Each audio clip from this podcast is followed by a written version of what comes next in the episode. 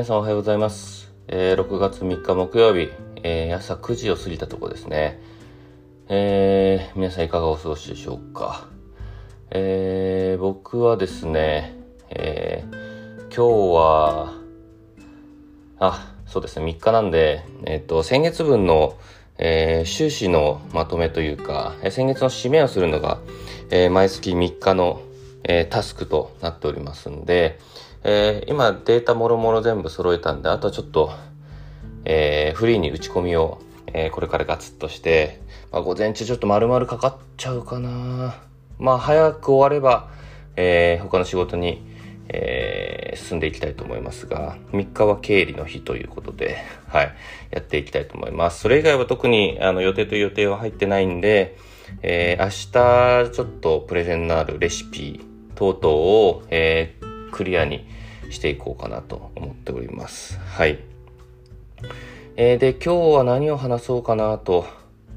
考えていたんですが、えー、昨日から、昨日ちょっと一日ね、割と時間があったんで、その長期的な、えー、視野のことを考えていたりとか、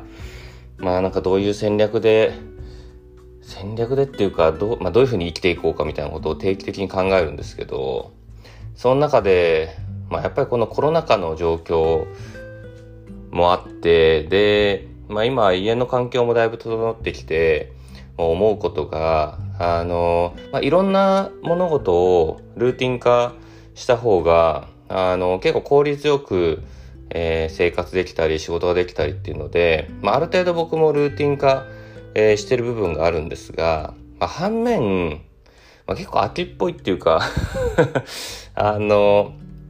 なんて言うんだろうな、ルーティーン含め、えー、その他こう、淡々とやってることが、マンネリに感じちゃうことってやっぱすごい多くて、で、まあこれ昔からなんですけど、結構こう5分10分集中できないタイプというか、まあ多動的なタイプというか、なところがあるんで、あの特にこのコロナ禍でこう家が整って家で仕事できる環境が整ってってなるとやっぱ毎日こう同じ日々を繰り返してるような感覚、えー、正確にはもちろん違うんですけどなんかそういう感覚があってなんかこう物足んないみたいな感覚に陥ることが多いんですよね。でまああのーいろんなインプットをしながら、まあ、これをどう、なんだろうな、プラスに変えていけるのかな、みたいな考えた時に、あの、僕がよく参考にさせてもらってる、あの、精神科医の樺沢さんって方がいらっしゃるんですけど、まあ何冊か本も出されていて、で、まあその方が結構唱えている3つの幸福についてっていうのがすごい僕は刺さるというか参考にしながらなんかえー、生きていきたいなと思思わせてくれるような考え方で、まあ、考え方って言ってももともと科学的というかもう根拠がちゃんとされていて、まあ、それをちょっとこう積み重ねていこうよっていう考え方なんですけどあの3つの幸福って何かっていうとあの、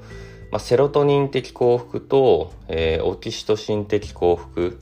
あとはドーパミン的幸福という、まあ、ホルモンから考える、えー、3つの幸福っていうものなんですけど、あの、特に、まあ、日本人を中心として、その、セロトニン的幸福とオキシトシン的幸福っていうのはやっぱすごい感じづらいと言われてるみたいで、で僕自身もそれ2つとも結構当てはまってるというか、まあ、オキシトシン的幸福って、えー、つながりとか愛とか、そういうパートナーシップがしっかりしていたりとか、まあいろいろ人々と関わるコミュニティがしっかりしているとかで満たされるものらしいんですね。で、それって結構僕も、まあ、若干そのコロナ禍でコミュニティみたいなことが結構弱まってるなと思って、ちょっとこうハッとした部分であるんですけど、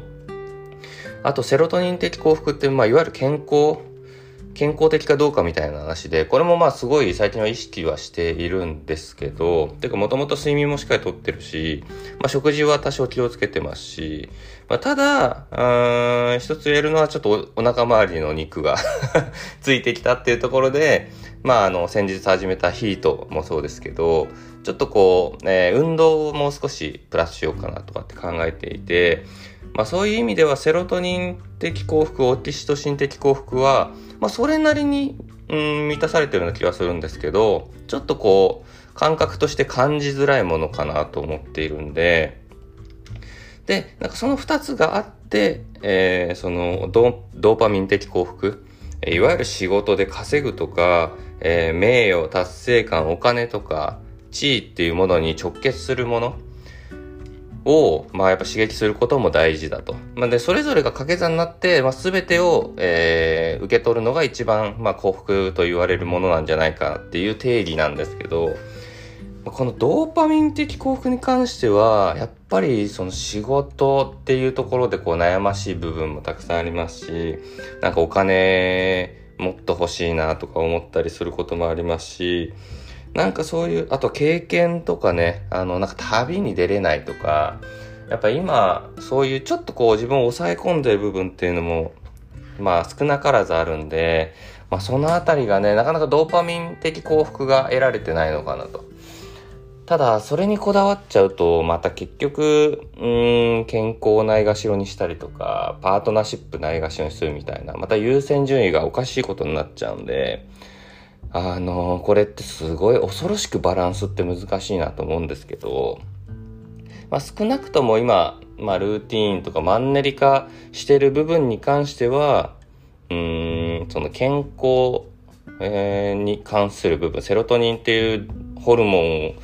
をどうやって出すかみたいなこととか、オキシトシンをどうやって出すか、分泌させるかみたいなことを、なんかそこをまず固めて、まあその延長で、まあきちんと仕事にしていくとか、仕事で成果を出していくっていう、まあ優先順位を間違わず、まあ、やっぱりこう幸せに生きるっていうことにもう少し特化してもいいなというか、あの、なフォーカスしていきたいなと昨日から今日にかけて非常に強く思っております。はい。何を朝からこんな真面目な話してるんだって感じなんですけど、まあでもね、これについてやっぱりね、日々考えて実践していくしか、あの、ない、ないなと思いますし、なんかすごく重要な、えー、内政だと思うんで、これについては定期的にポストしていく可能性はあるなと思ってるんですけど、まあ、あの僕自身もその水水っていうものを通してどうやって豊かなライフスタイルを提案するかっていうまあ仕事というかそれをまあミッションとしてやってるわけなんですけどなんかその豊かなライフスタイルを提案する人が豊かなライフスタイルをとっていなかったらそれって絶対なんか表面的な話というかなんか中身のない、えー、提案になっちゃうなっていうのを常々思っているのでなんかそこは、えー、例えばお金がないからできないとかっていうことは、やっぱり、うん言っちゃいけないっていうか、そもそも違うよねっていう、そこに否定的な考え方を持っておきたいなっていうのもあるんで、まずは自分自身、まあそうやって実践して豊かであること、幸せであることっていうのを、きちんとこう、体に染み込ませた上で、えー、仕事にも活かすっていうような形を、まあちょっと綺麗事にはなるんですけど、えー、実践していきたいなと思ってますんで、えー、まあ、皆さんの幸せって何ですかとかね、ちょっと聞いてみたいなとか思いますが。まあ、そんな、え